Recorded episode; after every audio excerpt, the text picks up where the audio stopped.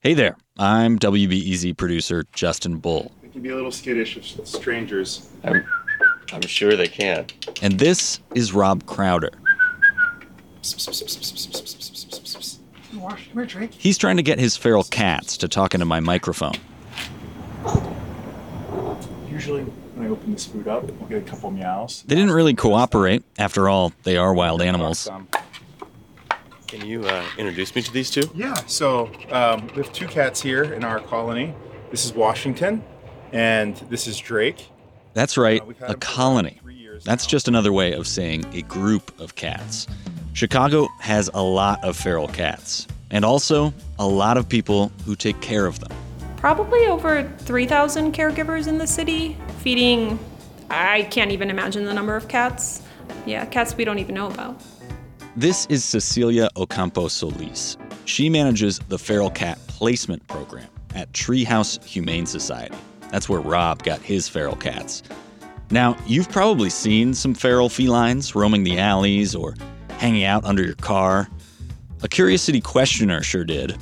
That prompted this seemingly simple question What's the deal with Chicago's feral cats? The answer to that question involves a lot of things rats, birds, politics, and of course, many, many cats, and the people who take care of them. Coming up, you'll hear why Chicago became a haven for feral cats, and also why their presence is more contentious than first meets the eye. Do you need a break from the news? Well, my friend, Nerdette Podcast is here for you. Our show is all about delight. We laugh about what's happening in pop culture and feature thoughtful interviews with fascinating people. We even have a monthly book club that you can participate in. I could just go on and on about it. I loved this book. It was an experience, I'll tell you that. I discovered authors I had never heard of, and I'm really happy that I did. Come hang out with us. Listen to Nerdette wherever you get your podcasts. First, the basics. What is a feral cat? So, a feral cat is a cat that avoids people, the cat shows fear, stress, or hides from people, so the cat's unsocial. This is Cecilia again, community cat manager at Treehouse Humane Society. I think I fear friendly cats more than feral cats Really? Why is that? because with a feral cat, um, they don't want anything to do with you. Um, I think it's just I've been doing this for eight years, so I know feral cats really well. Rob Crowder lives in a coach house in Roscoe Village on the north side. He's had a legal feral cat colony in his backyard for about three years now. Back in 2007, Cook County passed a feral cat ordinance that allows for this kind of thing. We'll talk more about that later. Are you a cat person? Um, historically, no. Uh, I think I've learned to love these cats. Um, call them more like barn cats because they're they don't live in a barn, but they're always just around and they're easy to maintain and they, you know, they give back to us as well. Give back, Rob says. He says he got this cat colony, quite literally, to fight the rats. Um, when we moved into this house, this gangway here um, was all grass, and there were just rats burrowing everywhere.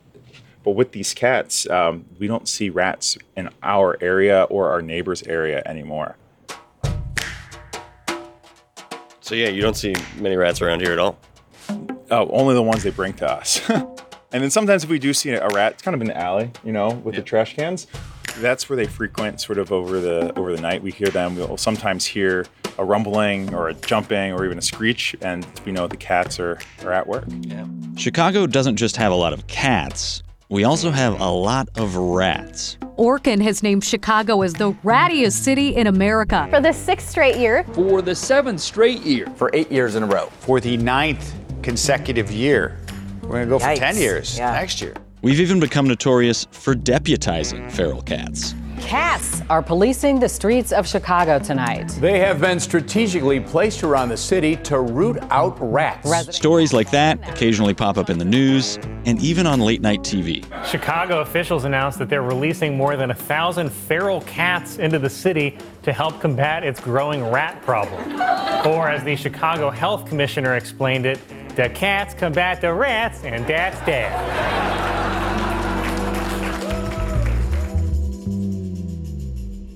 No, we don't have an army of cats patrolling for rats. Cecilia says the rat coverage and the cat jokes are all pretty misleading. It, I think, painted a picture that we, Treehouse, were kind of just putting thousands of cats onto the street, which we, we do place cats for our Cats at Work program in, in different areas of the city, but they're targeted and the cats are there for, for a reason. What is that reason? And does it have anything to do with rats? The rat problem, the rat question. The headline is Cats are not the solution. This is Ben Kolak. He's a Chicago filmmaker who just recently finished a documentary on Chicago's feral cats called Cat City. There has not been any rigorous studies done by a, a animal population scientist about the impact of outdoor cats on urban rat populations. That said, they make a lot of people feel way better about the rats, which I think is a solution. Um, if you're not seeing the rats either entirely or if you're not seeing them when the cats are around or if you feel you're seeing them less because you love cats and the cats are there i think that counts as a as a solution Anecdotally, many colony caretakers say the cats do keep rats away, even just by their presence and their little cat pheromones. But what I heard from Cecilia and multiple humane societies was essentially we are not in the rat reduction business. Instead, they're in the cat management and cat euthanasia prevention business. Humane societies in Chicago offer a few programs to that end. One of them is called Trap Neuter Return or Trap Neuter Vaccinate Return, TNR or TNVR. That's where, say you find a rogue cat or kitten under your back porch, they'll trap that cat, neuter or spay it, give it a few vaccinations, and then return it out into the community. The goal is to stop cats from being euthanized when they're too unsocial to adopt, but also to reduce the number of cats outside by stopping them from reproducing. My name is Liz Hout. I am the co founder and programs director at Cats in Action. Liz has been TNRing for over a decade. She says she's trapped more than 3,500 cats in Chicago. I started trapping in my front garden, and I, will never forget the first cat that I released. And I just felt so terrible for the cat that it had to live outside. But then it really didn't take long, you know, when I started to think through the situation where okay, this is a wild animal that would be miserable in captivity, would be completely stressed out, and it would be entirely inappropriate to bring an animal like that into your home. Liz says if you see a cat outdoors, it can be hard to know if it's feral or a pet, or if it's already been trapped, neutered, and returned. They look the same. But there is a little tell. If a cat has already been sterilized, then it will have a left side ear tip so the vet will take about a quarter of an inch off the top of the left ear while the cat is under anesthesia for spay or neuter. It's an international convention. Now, that other type of feral cat program, cat colonies, like the one managed by Cecilia and that our friend Rob signed up for, Treehouse calls that cats at work. That's where you apply to host a colony of feral cats. They place a couple cats in your backyard, they acclimate there in cages for a few weeks, and then eventually they get let free in your area, and your home becomes their home base. You're responsible for feeding those cats every day. And as Cecilia with Treehouse says, you're helping to accomplish one of the primary goals of the program keeping cats out of kill shelters. This program was built to offer quote unquote a, a second chance to to unsocialize cats in, in high volume shelters they don't have many options. Sometimes their options are humane euthanasia because it's not safe to interact with them. So it's a harm reduction program. This is essentially an adoption, but you're not welcoming the cat into your backyard. Ooh, God, sorry, I got you are. Ooh. Just a little skirmish.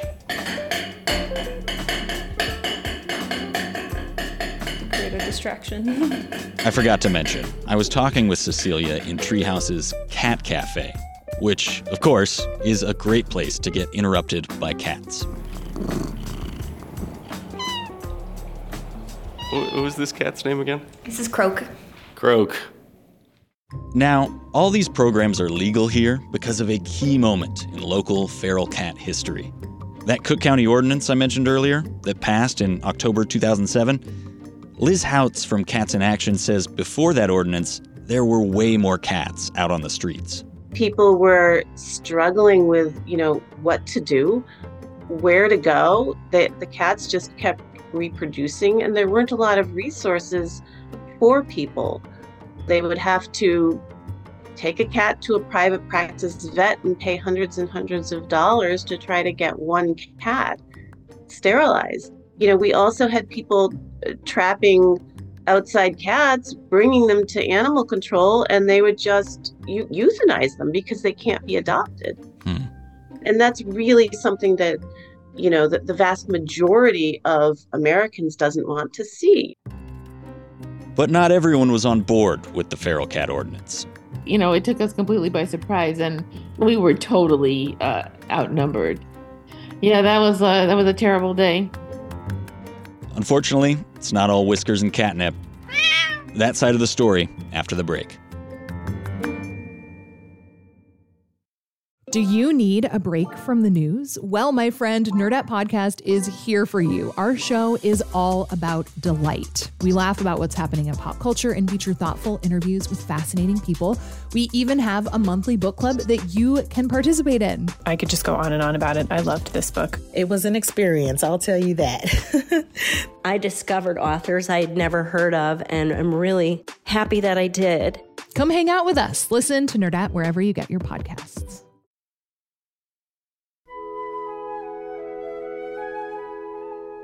Judy Pollock loves birds. She's the president of the Chicago Bird Alliance. You know, I'm one of those people th- that birds just completely whacked me over the head. Uh, you know, when I was in my early 30s, and uh, really never stopped. Not Um, literally whack you over the head. No, it wouldn't have hurt that much, right? They've got the, their patterns, you know, their behavior, you know, the way that they look, the songs that they sing. Judy's been the president of the Chicago Bird Alliance since 2019. She says outdoor cats are bad for birds. You know, I remember waking up one morning with uh, my bird bath full of blood, you know. People who really love birds and who are, you know, working hard to do the right thing for birds. It's very upsetting to see these cats uh, prowling around trying to trying to eat the birds. Judy cites a couple of studies that find the North American bird population has gone down significantly, and that free ranging cats have played a major role in that. Birds are a part of the natural environment, right? Cats aren't, you know. So birds are part of our ecosystems. She says Chicago is one of the most important cities for birds because we're in the middle of a migratory pathway that extends from South America to Canada. As a result, we have a tremendous number of really beautiful, really rare migratory birds in Chicago. And, you know, suddenly we're throwing all these obstacles in their path. Buildings, you know, being one of them, and cats. Do you know what you would like to see in terms of a policy about the population of feral cats in Chicago? Yeah, we we would like to see um, cats uh, stay indoors. It's the safest for cats, and it's definitely the safest for birds.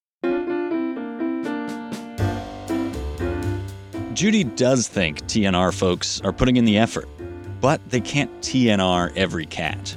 When I asked Liz Houts from Cats in Action about the idea of keeping cats indoors or in shelters, she said those ideas weren't practical.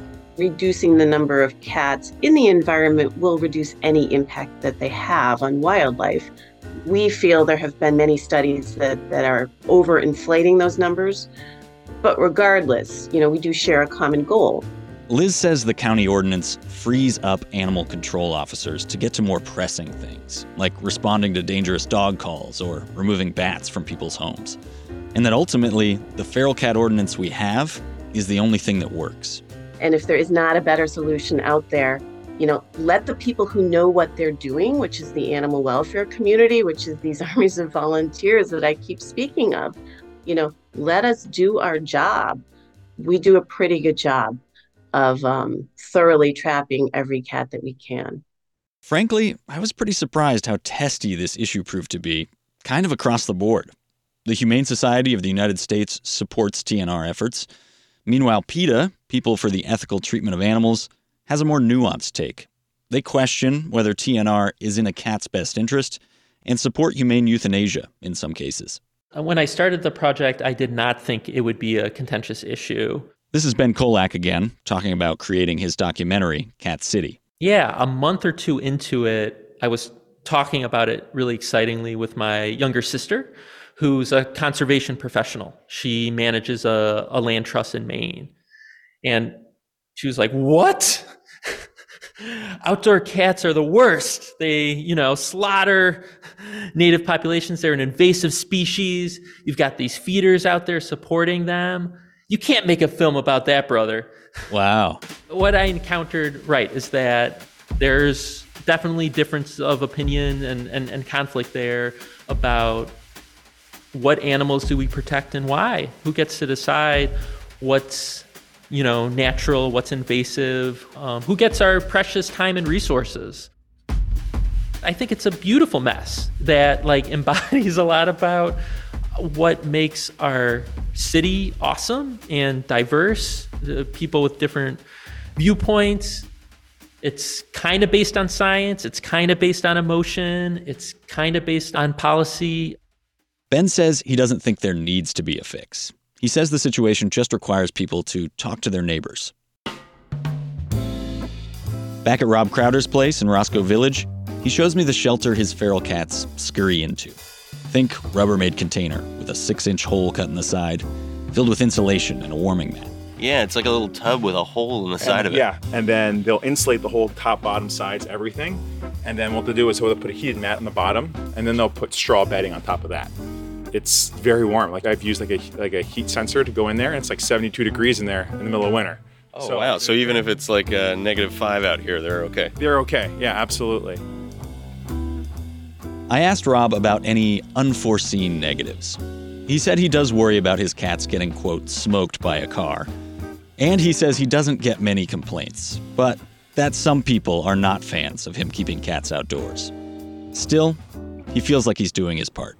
I have to remind people that these cats would have been, you know, put down if we didn't take them, if the Treehouse Humane Society didn't take them in and help them in this regard and give them a, a life that, you know, that they probably wouldn't have been able to live otherwise. So, you know, we're grateful for them every single day.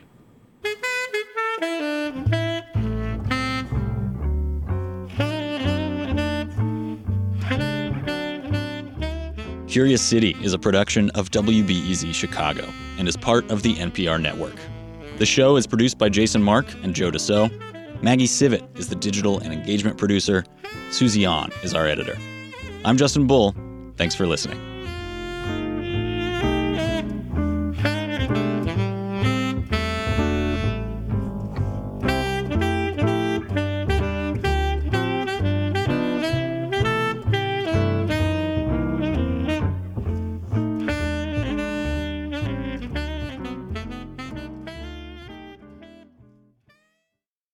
Before we start the show, we here at Curious City want to let you in on a little known fact about WBEZ.